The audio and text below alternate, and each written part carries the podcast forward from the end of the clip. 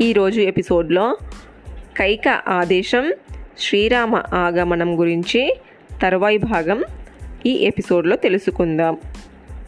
దశరథుడు కైకతో ఇలా అంటున్నాడు రాముణ్ణి విడిచి నేను జీవించలేను చచ్చిపోతాను. ఇప్పుడు అభిషేకానికి తెచ్చిన సంబరాలతోనే నా రాముడు నాకు పరలోక క్రియలు చేస్తాడు. నువ్వు గాని భరతుడు గాని నా శవాన్ని కూడా తాకడానికి వీల్లేదు. మీరిద్దరు నాకు ధర్మదకాలు కూడా విడవ వీల్లేదు అన్నాడు దశరథుడు. ఆకాశంలో వెలుగురేఖలు విచ్చుకుసాగాయి. మెల్లమెల్లగా సూర్యోదయం అవుతున్నది రాజుతో పాటుగా అటుగా చూసింది కైక. గాబరా చెందిందామె. పట్టు సడలించరాకున్నది అరిచిందిలా. రాజా నువ్వు ఆదేశించినట్టుగానే అన్ని జరుగుతాయి కానీ ముందు రాముణ్ణి అడవులకు వెళ్ళమని ఆజ్ఞాపించు. భరతుని యువరాజుని చెయ్యి. తప్పించుకుందామని చూడకు తప్పదిది అని అన్నది కైక. బతిమిలాడాడు భయపెట్టాడు అసహించుకున్నాడు ఆఖరికిచ్చి అని వదిలిపెట్టాడు. అయినా కైక కరగలేదంటే రామునికి అరణ్యవాసం తప్పదనుకున్నాడు దశరథుడు. విధిని ఎదిరించడం తన వల్ల కాదనుకున్నాడు. అయినా ఏదో చిన్న ఆశ. మినుకు మినుకుమని కనిపించింది అతనికి కైక వరాలకు తాను కట్టుబడి ఉండాలి. అది ధర్మబద్ధం. రాముడు కట్టుబడి ఉండనక్కర్లేదు. తన ఆదేశాన్ని రాముడు ధిక్కరిస్తే బాగుండుననిపిస్తుంది దశరథునికి. ఒళ్ళు తూలిపోతుంది. కళ్ళు తిరుగుతున్నాయి. అనారోగ్యం మీద పడుతుందని తెలుస్తుంది. ఇలా అన్నాడు కైకతో. ఇక నీ ఇష్టం. నీకెలా చేయాలనిపిస్తే అలా చేసుకో. చనిపోయే ముందు రాముణ్ణి ఒక్కసారి చూడాలనుకుంటున్నాను. చూపించు. ఆనందంగా కన్ను మూస్తాను. అభిషేక సన్నాహాలు. రాత్రి అంతా అభిషేక సన్నాహాల్లో గడిపాడు వశిష్ఠుడు. సంబరాలన్నీ సమకూర్చాడు. సూర్యోదయం అయ్యింది పట్టాభిషేక ముహూర్తం సమీపించింది. స్నానాసంధ్యలు ముగించి వేదా పరంగతులు శిష్యుల సహా రాజమందిరానికి బయలుదేరారు. వశిష్ఠుణ్ణి అనుసరించి వందలాది వాహనాలు నడవసాగాయి. ఆ వాహనాలలో తూర్పు పశ్చిమ వాహినులు సముద్ర జలాలు ఉన్నాయి. బంగారు కళాశాల్లో నింపి ఉంచారు వాటిని. మణులు గంధ పుష్పాక్షితలు నెయ్యి తేనె పాలు పెరుగు పేలాలు నవధాన్యాలు దర్భాలు కూడా ఉన్నాయి. రెండు చామరాలు ఉన్నాయి. శ్వేతాఛత్రం ఉంది. ఖడ్గ సింహాసనాలు ఉన్నాయి.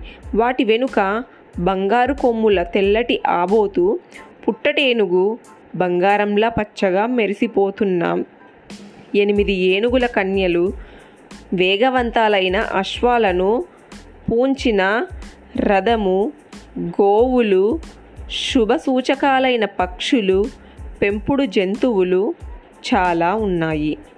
ఊరేగింపుగా రాసాగాడు వశిష్ఠుడు. అతన్ని బ్రాహ్మణులు కానుకలు అందజేసి పౌర జానపదులు అనుసరించారు. రాజభవనం చేరుకున్నారంతా వశిష్ఠుణ్ణి చూస్తూనే చేతులు జోడించి నమస్కరించాడు సుమంత్రుడు. ద్వారం దగ్గర వేచి ఉన్నాడతను.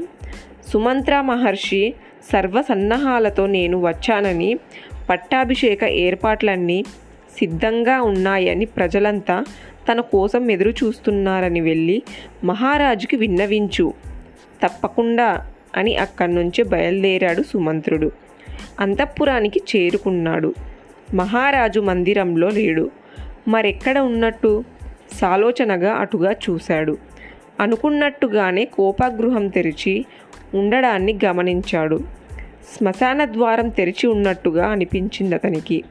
అనుమానంగా అడుగులో అడుగు వేసుకుంటూ నడిచాడతడు. కాలికి ఏదో తగిలింది. తూలి పడబోయాడు. నిలదొక్కుకున్నాడు.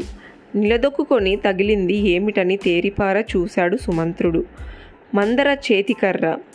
అయ్యయ్యో ఈ కర్ర ఇక్కడ ఉందా? ఎక్కడెక్కడో వెతుకుతున్నాను అని గోడను ఆనుకుంటూ రాసాగింది మందర. మహారాజు కైకాదేవి కోపగృహంలో ఉన్నారు అని నవ్వింది. కర్ర తీసుకొని వెళ్ళిపోయింది అక్కడి నుంచి.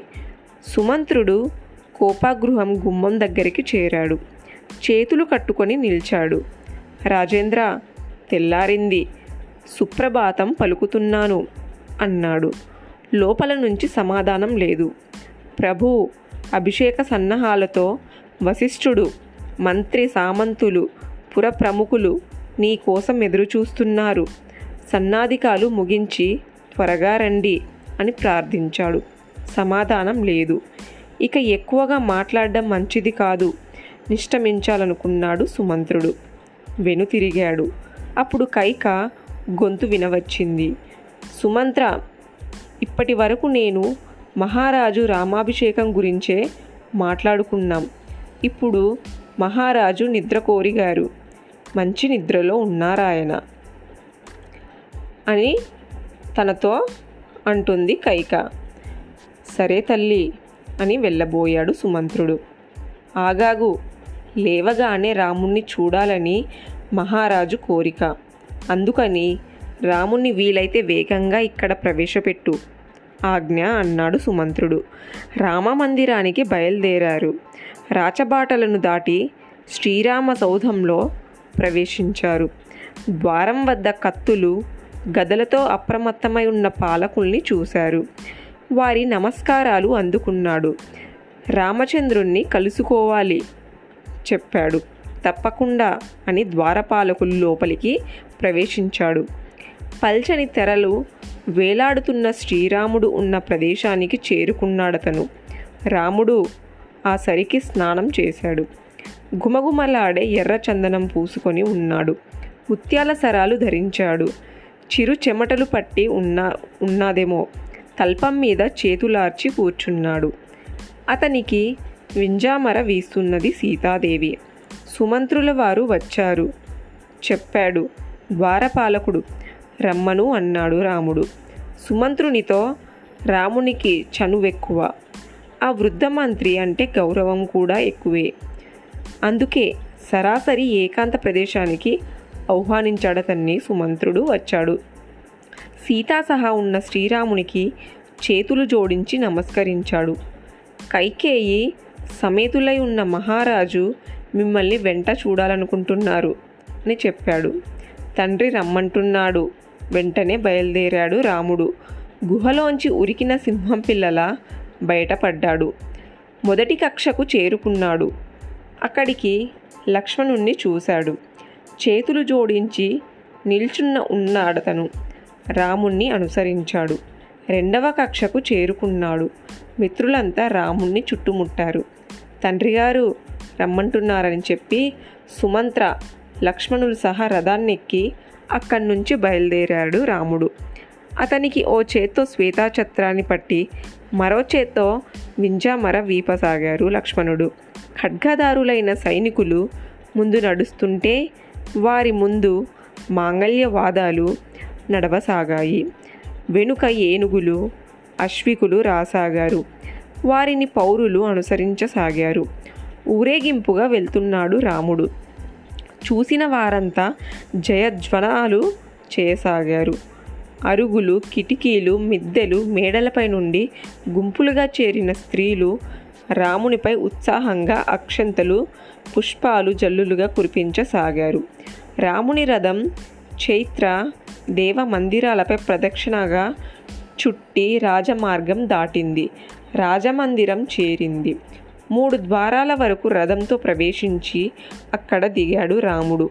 అక్కడి నుంచి మరీ రెండు ద్వారాల వరకు నడిచాడు. అక్కడ లక్ష్మణుణ్ణి ఇతరులను నిరీక్షించమని చెప్పి అంతఃపుర ప్రవేశం చేశాడతను. ఇదిగో ఇక్కడ కోపగృహంలో ఉన్నారు మహారాజు అని రాముణ్ణి తోడుకొని వచ్చింది మందర. వెళ్ళు అని గుమ్మం దగ్గరే నిలిచిపోయిందామె. లోనికి అడుగు పెట్టాడు రాముడు. అక్కడ ఇంకా చీకటి చీకటిగానే ఉంది. ఆ మందిరంలోకి వెలుతురు కూడా వచ్చేందుకు సహించడం లేదు. కళ్ళు విప్పార్చుకొని చూశాడు రాముడు. తండ్రి వాడిపోయి ఓడిపోయి వీరుడిలా ఉన్నాడు. కన్నీరు పెట్టుకొని కనిపించాడు. కైక అతనికి దూరంలో కిటికీ దగ్గర నిల్చొని ఉంది. ఇద్దరికి నమస్కరించాడు రాముడు. తండ్రి అని పిలిచాడు. ఆ పిలుపునకు ముఖమెత్తాడు దశరథుడు. రామా అన్నాడు ఏడుపు గొంతుతో. మరుక్షణంలో రాముని ముఖాన్ని చూడలేనట్టుగా చూపును తిప్పుకున్నాడు. తండ్రి ప్రవర్తనకు ఆశ్చర్యపోయాడు రాముడు. పిలిస్తే పరుగున వచ్చే తండ్రి పలకరిస్తే పొంగిపోయే తండ్రి ఎన్ని రాచకార్యాలు ఉన్నా ఎంత పని ఒత్తిడిలో ఉన్నా కనిపిస్తే కౌగిలించుకునే తండ్రి ప్రసన్నుడై పదే పదే పొదువుకునే తండ్రి ఎందుకిలా ఉన్నాడు? దుఃఖిస్తున్నావెందుకు? కలవరపడ్డాడు రాముడు. కాలు కింద పాము పాకినట్లు అనిపించింది. భయపడ్డాడు. తరువాయి భాగం నెక్స్ట్ ఎపిసోడ్లో తెలుసుకుందాం.